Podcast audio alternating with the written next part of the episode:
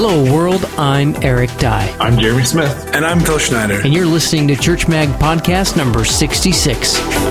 If you're auto sharing on social media, you're doing it wrong and you shouldn't do it at all. There's an authenticity there that resonates so strongly. Automation and using scheduling tools are not the same thing. You just want to simply come off as real and true.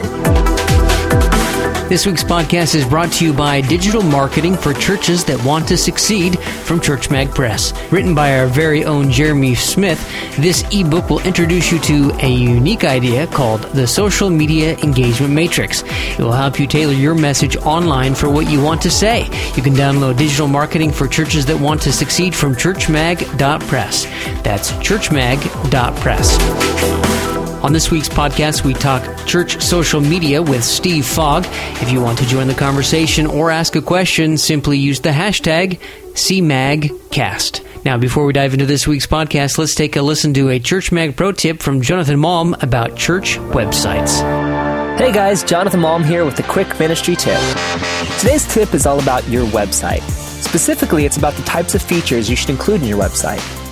With tools like WordPress, it's never been easier to add new widgets and features to your site. I remember back when I was designing websites back in the day, you were really cool if you could include a game on your site. Cut, paste a Java applet into your website, and it was the coolest thing in the world. Well, the web thankfully has evolved a little since those times, but maybe not that much. There are still plenty of useless tools you can add to your website that do little more than slow down your site and clutter the page so much that people can't find the information they're seeking. Should you include a Flickr or Instagram feed on your latest posts? Should you include your Twitter stream? Should you include the Bible verse of the day? Probably not, and here's why. Your website is primarily informational. That's the role of the site.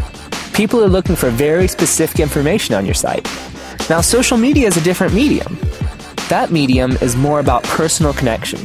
Just like you wouldn't solely put information on your social media profiles, why would you put connection content on your website? They're different mediums and they serve different purposes. So avoid cluttering your website with irrelevant information like weather widgets or countdown clocks. I mean, it's a countdown to what? There are other reasons not to clutter your site, but uh, we'll go into that later. And there's the tip go and make your church website awesome. And if you'd like to hear more about this, I actually put together an ebook with Church Mag that's precisely about this sort of thing. Go on Amazon or Church Mag and download Rethinking Your Church Website Strategy. It's less than five bucks. You won't regret getting it.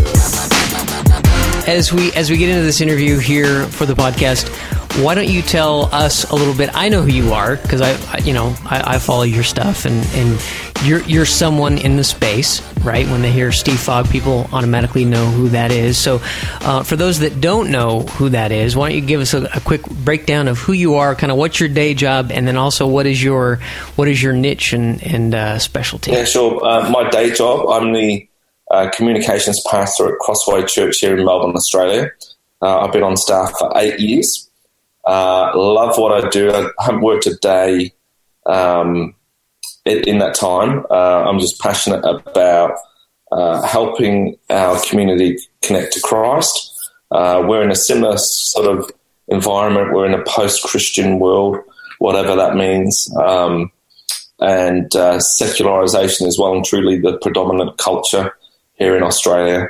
And we are probably a little bit more unique uh, and you probably know how it feels, Eric, in terms of that there's not many mega churches here in Australia, and there's really only one with an international profile called Hillsong, who I've got a lot of friends there who I love, and um, but we're just probably a regular mega church in the American landscape. We've got four thousand uh, attenders on a weekend, and uh, so our my role is to help people uh, take steps of faith. Um, and um, facilitate clear pathways and communicate uh, simply and clearly. And um, and that's really um, my day job. I, have got a new passion, which is kind of been brewing over the last few years, which we're realizing next week. Oh, sorry, next month. It feels like next week because it's so close. Uh, but we're starting a, our own uh, church online and platform, and um, so uh, in on August 23rd, we'll be kicking that off. So that's been a kind of a year in the making. Uh, so taking what I know and my heart and passion to reach out into our community to take steps of faith. I'm kind of translating that into kind of the end game in some ways. Um, and uh, so I'm using my kind of Marcom skills to not just reach them, but actually put a message in front of them as well. So that's kind of a, a, coming to a, a, dream that's coming to fruition now.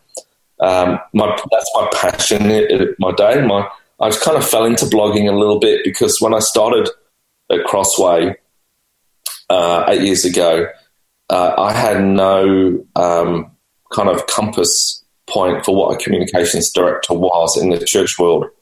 My background prior to Crossway for 18 years was as a creative director in the advertising and marketing world, and kind of flipping over to the other side to the communication side of thing was a new thing for me. Um, so I had to kind of look to see who was out there, and um, who I could find out there were, were all in the states. And uh, so I started reaching out um, to different people in the states, and um, started writing about what I know. And uh, I, I, remember my first blog post where you hit send, and you know you just hit and you know publish to to yourself essentially, and um, that was this, the first journey.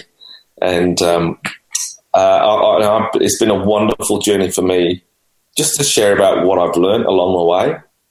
And um, I, I've, um, I tend to share what I love, uh, what I'm passionate about, um, what I'm discovering, both in my kind of, you know, I'm only really eight years into this new role, and uh, it still feels new in some ways. And um, I'm, I'm just sharing kind of what I learn along the way and share share my mistakes and successes. Um, and I'm not writing to build something, a product or a service. Uh, I'm writing really just to help educate uh, people who are like me, um, who are starting out in church communications or communications out there in the marketplace, who need some signposts. Um, and especially in the church world where I see and I get emails from people saying, "Hey, I've just started out in my job, or I'm starting in a month. Can you give me some pointers?" And uh, and, and that's what inspires me to write uh, on my blog, and um, so that's kind of the the long story to where it is now. And I've been blessed that um, a lot of doors have opened in terms of um, meeting people who are a lot smarter than I am uh, online, and um, built friendships over the years on Twitter uh, and on Facebook and learned heaps from different people on their blogs. And, you know, um, it's, it's kind of one of those weird things that I remember going to um, a conference in the States on, in LA and uh, you, I walked into this conference. I'd just been on the plane for 16 hours and got in a car, driven to the conference, and um, I felt like I knew everybody. And it's the weirdest of feelings that because you connected digitally uh, and via blogs and commenting and sharing and stuff like that, to put a face to that person, you didn't didn't feel like a cold walk up to that person. And I think that's the wonderful thing of blogging um, that you you're connected, and you may be only connected by this digital medium of social media uh, in many senses, but there's a connection there, and that's community and uh, I, I, don't care what the naysayers say about the fact you can't do community on social media. You can, and um, so that's that's kind of my journey. Uh, and I can talk about this sort of stuff for the whole day, as you can tell. Um, but yeah, that's my blogging journey, church communications journey so far. Yeah, it's an interesting point you bring up as far as you know people who say that that online community can't exist, and I think it's really key what you said there about about the cold walk up. It doesn't feel like a cold greeting. It's more like the, the next step in the conversation that you had. You you know you've been interacting online, as you said, commenting on blogs via social media, etc. And then when you're face to face, there there's there there's um, there's nothing awkward. There's a quick sizing up of oh you're that tall, right? Because you kind of already know what the person looks like because you've seen their gravatar, you know. Um, you, you, you kind of have a, a, feel of who they are. And, you know, that can happen online. That can happen with online church and is a great tool to then make it easier and and re- reduce the, uh, the the impedance for somebody to show up to church in real life, right? Absolutely. Because the, the setting, the stage, none of that is going to be foreign to them because they've already seen it online. Yeah, absolutely. Look, um, I, I, um, I saw um, Eric Qual- Qualkman, Qualman. Um, he does, you know, the social media revolution video, and um, I, I love the stats that come out of that and how he brings them to life. But in in, in his 2015 video, um, he talks about that 75% of um, commercial kind of word of mouth decisions come through social media. And you think about that, that we trust, we, we live in this trust economy and it transfers online where if Steve Fogg uh, attends this church and invites his social network to church or shares his experience at church, uh, there's a, there's a, a, a, door, the door just becomes slightly open. And, um, you know, there's a lot, a lot more steps that need to be taken in someone's faith journey, but it helps. Uh, it helps. And, um, I'm convinced of that. And, um, and, and, like you say, you know, for, for many people, I know just from my own experience of talking with the, um, a lot of the guys from who do church online uh, in the states that um, there is that natural progression inwards, and um, people actually do end up physically turning up at the locations uh, from church online, and it, it is a wonderful place to check somebody out, or check a, a church out, or check an organisation out that you can you can um, it's no longer that kind of cold ask where you're hoping that someone will go to church with you one weekend and you've got to change your whole social schedule and diary and all that sort of stuff. And you, boy, do you pray that the preacher's going to preach that right message? You know, it's it's not like that anymore. It's um, it's that kind of hey, this is what we did at church yesterday, or um, yeah, just this really spoke to me uh, what this person said, and it, there's just a connection there that um, social media provides. Um, and, and again, this is my, my passion, kind of speaking to that, where um, social media for churches is not just the mainstream channels that are the ones which are most effective. It's if you and I have got our phone out at church and we're sharing our experience about our spirituality, that that actually has an authenticity to it that um, no no church communications director really can um, create. Um, so it's a it's a fascinating blend uh, in, in many ways on social media in that way. What, would you say to churches that can't afford to hire a communications um, pastor, director, whatever you want to call them, you know, a communications person to come on board?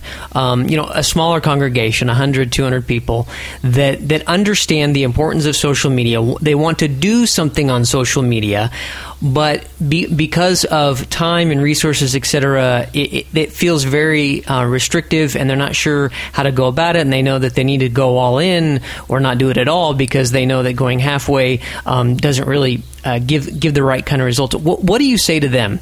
Uh, what, what, kind of tips would you give them to be able to approach this successfully with without having to have that full time staff person? Well, I'll firstly say uh, start on one channel. Um, and um, try in the best possible way, figure out, uh, determine the channel by where your audience lives. So, um, you know, we know the vast majority of people live on Facebook, um, but it may be that your audience is the university crowd and they may live on Instagram or they may be even younger and they may live on Snapchat. Um, you may get that sense of that, and it might be those channels are better places to start. Um, but start in one place. Um, and and I'd also say don't think that you've necessarily got to. Let's say if you're on Facebook, you don't necessarily have to start up a Facebook page. Um, you can be yourself, and you can start um, making friends with people. Because if you're making friends in your local community, uh, your profile as a pastor in the community will get out. And that's a really simple place to start outside of creating a page and curating content for that page and all that sort of stuff. But if you start with your own profile and start understanding on your own profile what resonates with people what doesn't resonate with people, um, that will help you uh, take a next step into um, more kind of traditional forms of um, official channels for churches and branded kind of Facebook pages or Instagram accounts and all that sort of stuff. So if you start with yourself and you'll get a sense of what people like to share uh, and who to connect with. So Facebook, for instance, is fantastic. Uh, it will find your friends for you, and uh, if you're if you're truly in a, in a physical community in a location, it will find people around you who you're connected with, and whether that's in um, at your local school or in um, uh, council or any anyone that you come into contact with. So to give you an example, for me, I, I cycle three times a week in a cycling group, and it wasn't hard for me to find one person in that cycling group uh, and to be friends with them on Facebook. Now, once I did that, I found everybody else who was in that cycling group. Uh, it wasn't hard. Once I accepted my friend request, all of these people came in front of me who I knew were in the cycling group. So what I did, I became their friends. Now I know we're not friend friends, we're acquaintances, but all of a sudden I can start um, think about what sort of content I'm going to put in front of them. And these, you know, a lot of these guys don't go to church, but I, I can consider that. And all of a sudden I'm making inroads into another community that I previously previously wasn't reaching. So it's very very simple. Um, so step step one is just find someone, be a friend to them, uh, make friends on social media, and that will open other doors into their community, um, and and then find out what content they like uh, versus what content you necessarily want to post because they may not be the same thing. So if you can imagine the type of things that you like to share, um, that's a great place to start. So um, shareable content is where it's at on social media. So my third tip is find that shareable content. Um, don't be posting about what events that you have coming up um, all the time because, frankly, um, that'll disappear into the into the graveyard on social media. But if you can share about a life that's been changed, or how God speaks to you, or how uh, you see God in creation, or uh, whatever it is, it's it's sharing who you are. That's there's an authenticity there that resonates so strongly, and um, so that's a really good place to start. Uh, if you're a little bit more advanced, you can do what a friend of mine did, uh, Brandon Cox, and Brandon is a pastor um, who's just planted a church recently at Grace Hills Church, I think, um, and he created a simple video on an iPhone inviting his community to come to church. Uh, and um, he posted it on his Facebook page, and then, um, and I think it was a page, um, and then invited his community. So he sponsored it uh, and advertised it in his local area, and invited his community to church for a particular sermon series on the topic that he was going to be speaking on. And I just remember it stood out to me the power of the personal invitation. Uh, it wasn't a fancy video. I, I, saw it. It wasn't. Didn't have a lot of graphics. It wasn't expensively produced. It was just his phone and his capacity to speak to the phone. And um, they had people come for the first time to church. They had a couple of commitments to Christ on that day. So it, it's this wonderful ability that we are, we all become um, broadcasters in a sense. Uh, that we all have ability to connect with our community that we've never had before through traditional media. You know, we've all got an opportunity to to reach into our community and share uh, who we are, what our church is about, um, what our message is.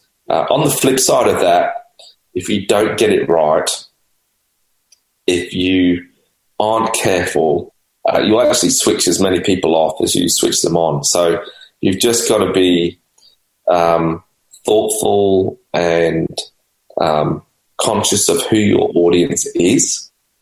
So if you really are reaching the community and you're not just preaching to the choir, you've got to think about that as well. Uh, you've got to think about the sorts of topics that would resonate with them versus what just resonates with you. So just be careful because um, it will backfire very quickly uh, if you get it wrong. Well, those those are some excellent, excellent tips, and I really like how you um, are all about empowering those in the church, whether it be a pastor or just be you know th- those in the congregation because I think a lot of times the church you know when you go to a church it's easy to think well the church will take care of the missions you know the church take care of my my kids studying in the Bible every Sunday. Uh, my pastor takes care of my Bible studying every Sunday. It takes care of uh, uh, any missions or missionaries. Um, uh, oh and it'll take care of my social media evangelism because there's the church Facebook page and on and on. And it's all about the church taking care of it instead of us us being proactive, those that are in the church, and that is, an, I mean, the, the, tips that you outlined is not only great for a pastor um, who is interested in getting their, their church out there on social media, but it, those are great tips for all of us, all of us Christians who are online using social media. I really like your your last your last tip there in saying, hey, you know, uh, as easy it is to um, invite somebody and to give make someone interested in in uh, in Jesus in your church, etc., you can just as easily turn them off. So I think that's uh, excellent, excellent tip, Steve. Absolutely, yeah. One thing I want to say to all of your um, your listeners here's here's a big, big thing, and I'd hate to leave this podcast without this this tip.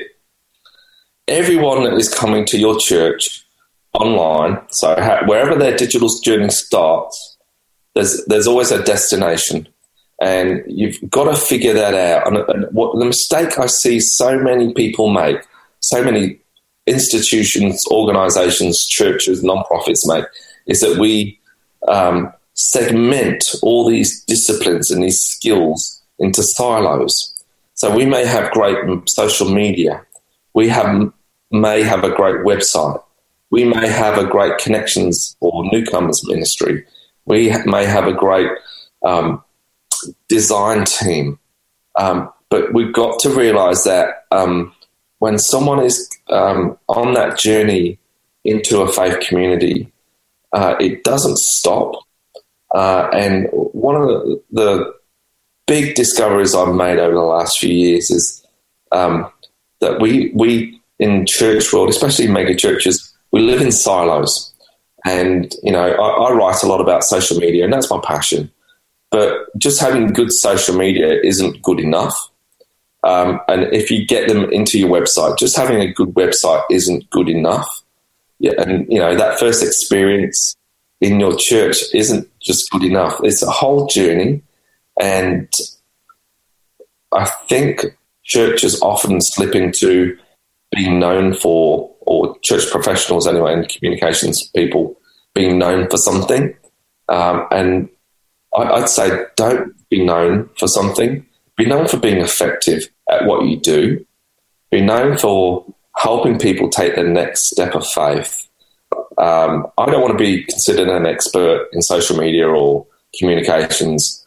I want to kind of remove the barriers, remove the hindrances all, all along the way of that journey uh, to help people discover who Jesus really is uh, and put their trust in Him. And um, so that digital kind of journey, I've actually written about that on my blog, and I've given some really simple tips. And it's I've written a free ebook just because of my passion for this experience that I want people to have. And you can go to my blog at stevefogg.com and download the free ebook. Uh, it's there. Uh, I've just got some simple lessons that I take people through just to understand what that is. Um, and I don't know, Eric, if you do show notes, but um, just put a link in there and, and people be able to find that there. And it's free, there's no strings attached. Uh, my, my heart is that churches will get better at that whole journey because here's the thing uh, businesses for profit organizations are thinking about that whole journey and they are looking at every step in that buyer's journey, they call it. And our journey that we're providing for people is so much more fulfilling at the end of the day than someone buying an iPhone or a or something from Amazon Prime or, or whatever. Um, that, that, you know, so think about that whole thing. Have a read of the ebook. Um, send me an email or tweet to me if you've got any questions because I'd love to help uh, people genuinely. And um, so think about all of those steps because um, being good at one step uh, in that journey is not good enough. We need to help people take step after step after step after step uh, into the church, and, and, you know that's that's kind of something as I've kind of been in just that digital landscape of going, wow, there are people who are checking us out, and we don't know how they've checked us out, but let's make it as easy as possible for them every step of the way, and um, let's not put a barrier. Let's not create irresistible social media that helps them click through to our website and then they just see this thing from the 1980s that it's got you know gifts on it and you know terrible type and you know which is going to make them switch off or it's a flash movie that's going to take four minutes to load and it's got music from the 1980s and you know let, let, let's get beyond that mindset of we do one thing well um, let's let's get into the mindset of looking at every step of that journey and be journey mind, mindful as well. That they may come back ten or twenty times.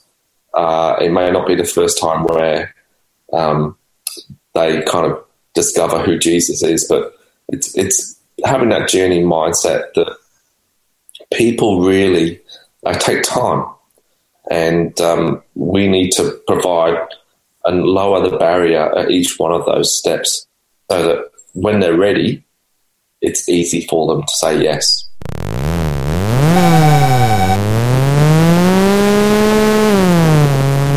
It was fun to finally put a voice to a name since we see uh, Steve Fogg out and about on the interwebs. I, I, think fundamentally the biggest and greatest takeaway from our our time listening to Steve was that you be real. Be real and just go for it. I think that that's important too.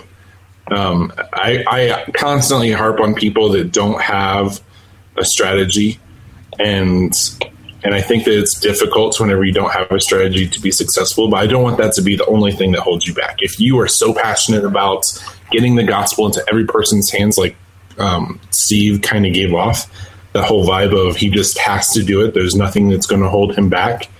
Then why in the world would you wait six months to put together a strategy. You should put a strategy together because if you're not going to be effective with it, then you're going to be wasting your time and resources. But don't let that hold you back. And I think that was really cool to hear from him in that process. I, I also like the idea of being reinforced that uh, you just need to, to figure out which network is your most used in your church and start with that. You don't have to start with all of them at the same time. I mean, that, that's what you've experienced at your church, right, Phil? I totally agree. Yeah, Facebook has been very good to us, uh, and we we occasionally get some engagement on Twitter, but just it's it's very little. Uh, and Google Plus, well, it was a good idea, but uh, God bless it. Hey, by the way, you shared something on Google Plus the other day. Yeah. You only shared it to the people. That, wait, wait. He only shared it to the people that followed him. So apparently, you're actually using it wrong because you shared it to like five people. So I, I, the reason you're not getting traction is because it's all auto share. I have no idea. I set up an auto sharing thing, and it, if, it, if Google Plus can't but, share things properly, it's Google Plus's fault. If you look at your page and say, "Okay, what's Phil doing here on Church Mag?" or on on Google Plus, all they're going to see is a blank page because you're well, not sharing them right. I told Jetpack to share to Google Plus, and Google Plus can't figure that out. That's that's their problem. I know. I saw you were in the feed, and I'm like, what? Who is this? I just thought it was funny that he shared an, privately. When it's just an auto share. It. It's a, it's a stinking. I'm, I'm gonna check Jetpack right now. I'm gonna go look at my settings. Well, it, maybe it's a Google Plus setting. I, well, just don't share it privately. Also, I have to say, Phil, how impersonal is that? That it would auto share. Got to be real, people. Yeah, you can't auto share. Well, you can. Everybody does it. Isn't that kind of funny though?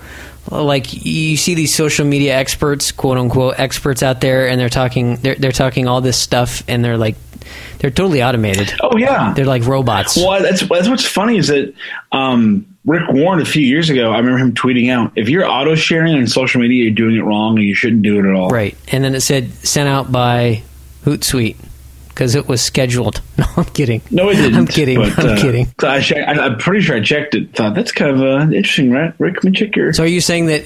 So do you think he he would be for or against buying followers? Uh, absolutely against. Mm, okay. So yeah, the whole scheduling aspect of thing I think is an interesting process. I don't think that you can. I think when we make it a issue of authenticity, we're taking it beyond the true nature of the process, and so I think that that's important to recognize as well. But um, automation in itself isn't a bad thing, but you need to have some true personal aspects to it as well. I think that there, I think you need to do that. And in fact, I would say that everything that I've ever put out on my own personal accounts and everything that I've shared on Church Mag has not been automated. It's been scheduled, but it's not been automated. It's been all personal stuff added. I think that I think that's really important to to uh, delineate that. When we say personal, we don't mean that you have to live tweet or you have to live Facebook. You you can schedule these things. You can use tools like Buffer, uh, tools like CoSchedule. Church Mag uses CoSchedule, um, and so it. In a sense, it's automated and it auto shares, but there's still that that intentional. You know, I'm sharing it this amount of times. This is how I'm sharing it. Maybe sometimes there's extra comments added, etc. Different social networks, it it uh, posts more than others, etc.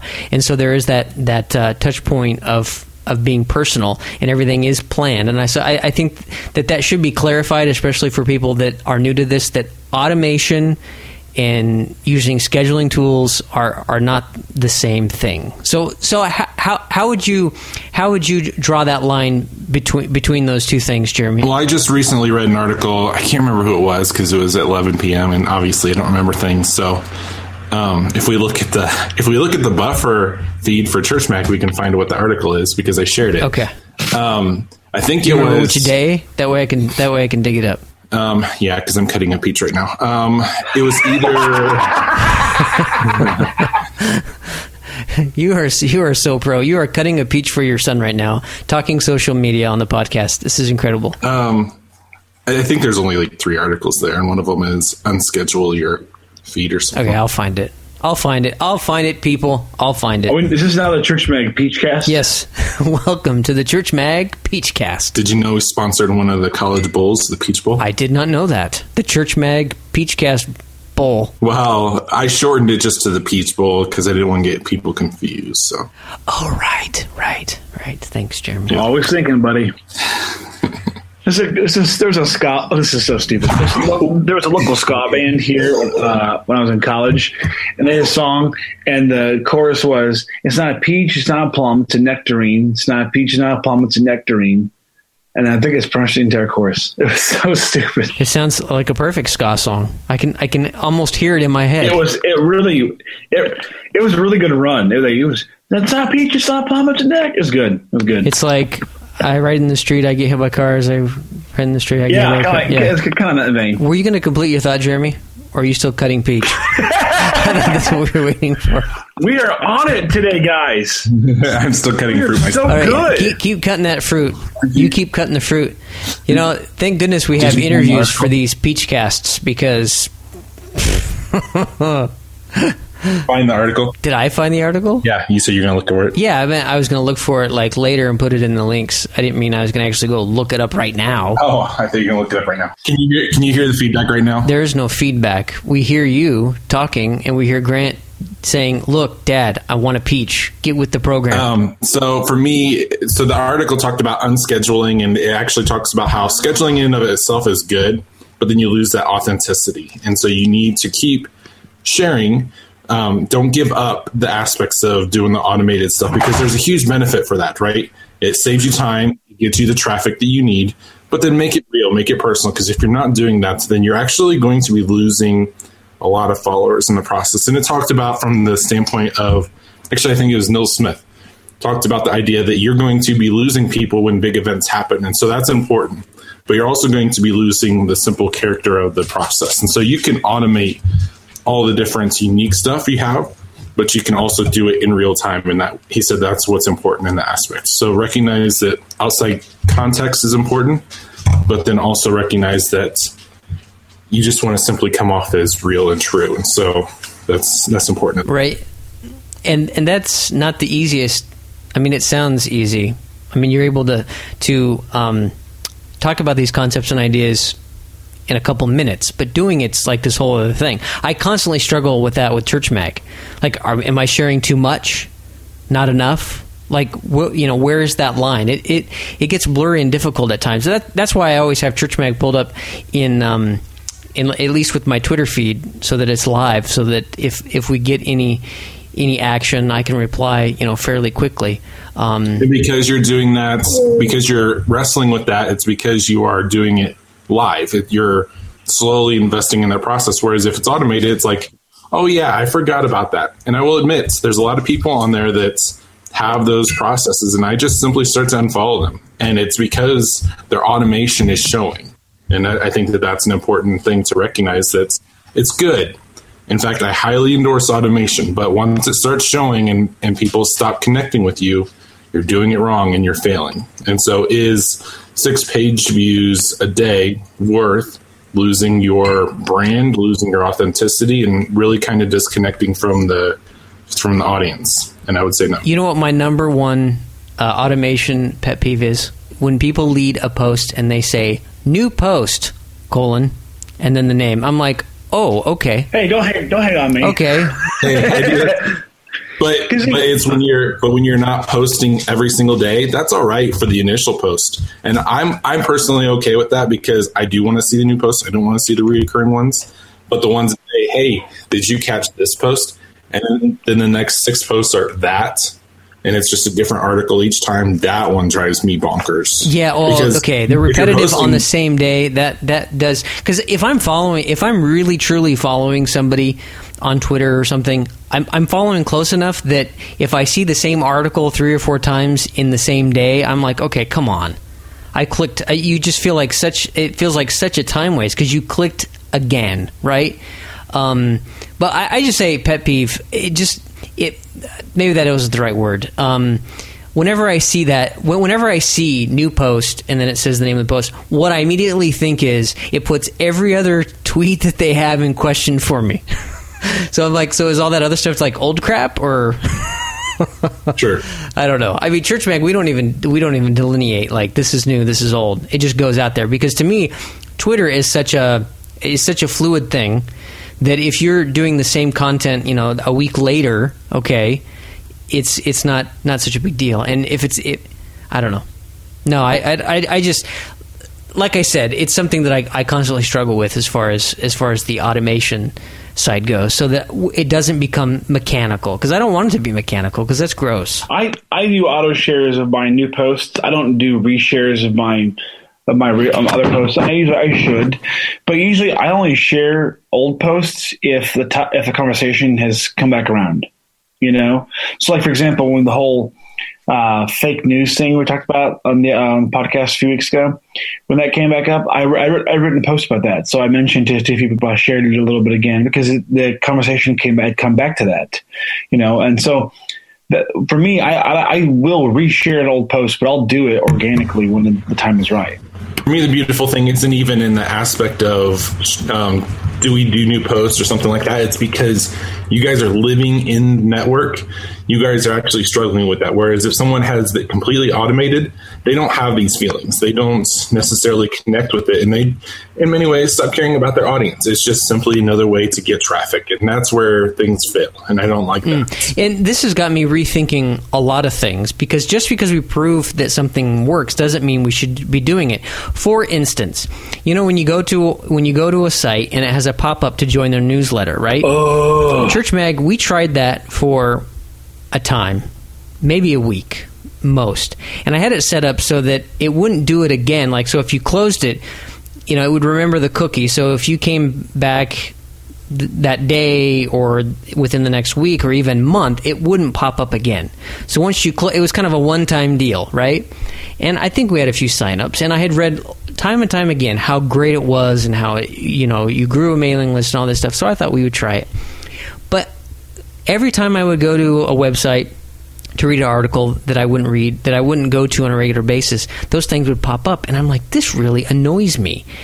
And I'm like, why am I doing this? And so I went and I turned it off. I turned that thing off because I'm like, you know, just because it works doesn't mean that I want to, that I should or I should want to do it. Just because the Church Mag email list would grow and people might benefit from it, et cetera, et cetera, doesn't mean that I should be doing it because you end up annoying a lot of people or making the experience awkward and just yucky. And so it makes me it makes me rethink like even how we how we use uh, our social media channels for reposting blog posts. Like I get the initial like blasting it and having that automated. What I'm really struggling with is those those reshares like if I could pull a if I could pull a quote from it or something, maybe that would add a little extra value and that could justify it. But I am afraid of becoming so automated. What if somebody, when they looked at a, a social media feed for Church Mag, that they knew if they saw an entry that that was the only time that that entry happened and it wasn't going to happen again? I don't know. It, it, you know, the trade off and traffic and like all these things are, are cooking through my head. Be careful that you are not making it super personal because um, recognize. I hate the word normals when technology people talk about those that are not completely immersed in the process. So I'm not going to use that. But for people that aren't fully diving into digital stuff like you do, recognize that there is a difference there. And so you might have that hate feeling, but not everybody's going to have that feeling. And so it might be a good red flag, but not necessarily I need to give it up. And so just recognize that that's there right. as well.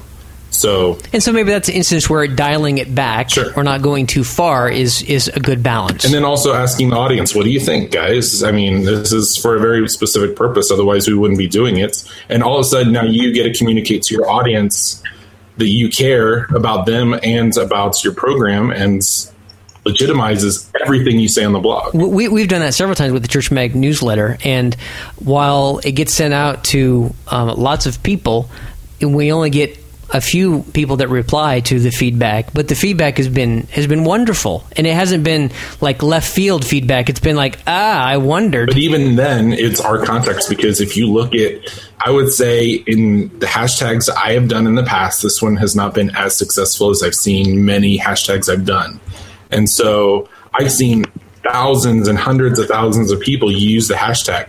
But then you look at other people in our section with podcasts, they are not getting any traffic. They're not getting any mentions, and they're getting all their resources and content elsewhere. Whereas we are getting 10,000 times the return based on their comparison. And so I think that that's something to recognize because it feels like we're not doing a very good job.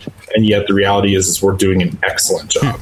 All right. Well, that's something to realize too. Uh, we like feedback at Church Mag. So please put that hashtag CMAGcast hashtag to work, people. We would like to hear what you think. We do something with feedback. That's the cool parts. We actually go for it. Yeah, we mock we, it unrelentingly. no, but we actually are like, oh, they wanted want us to change something. Eric, what do you think? Should we do this? And then we start to actually think about that process. So we we go for it. And we think about your feedback. So keep it coming. Thank you for joining us this week. I hope you enjoyed our thrills and spills. Say hello or ask a question. You'll hear from us on an upcoming podcast. Just use that hashtag CMAGcast. Until next week.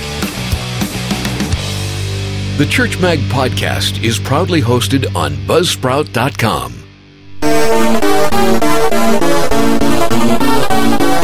I want banana. He wants the nana, Jeremy. Come on, get with it, bud. Yeah. Get that boy a banana. Banana.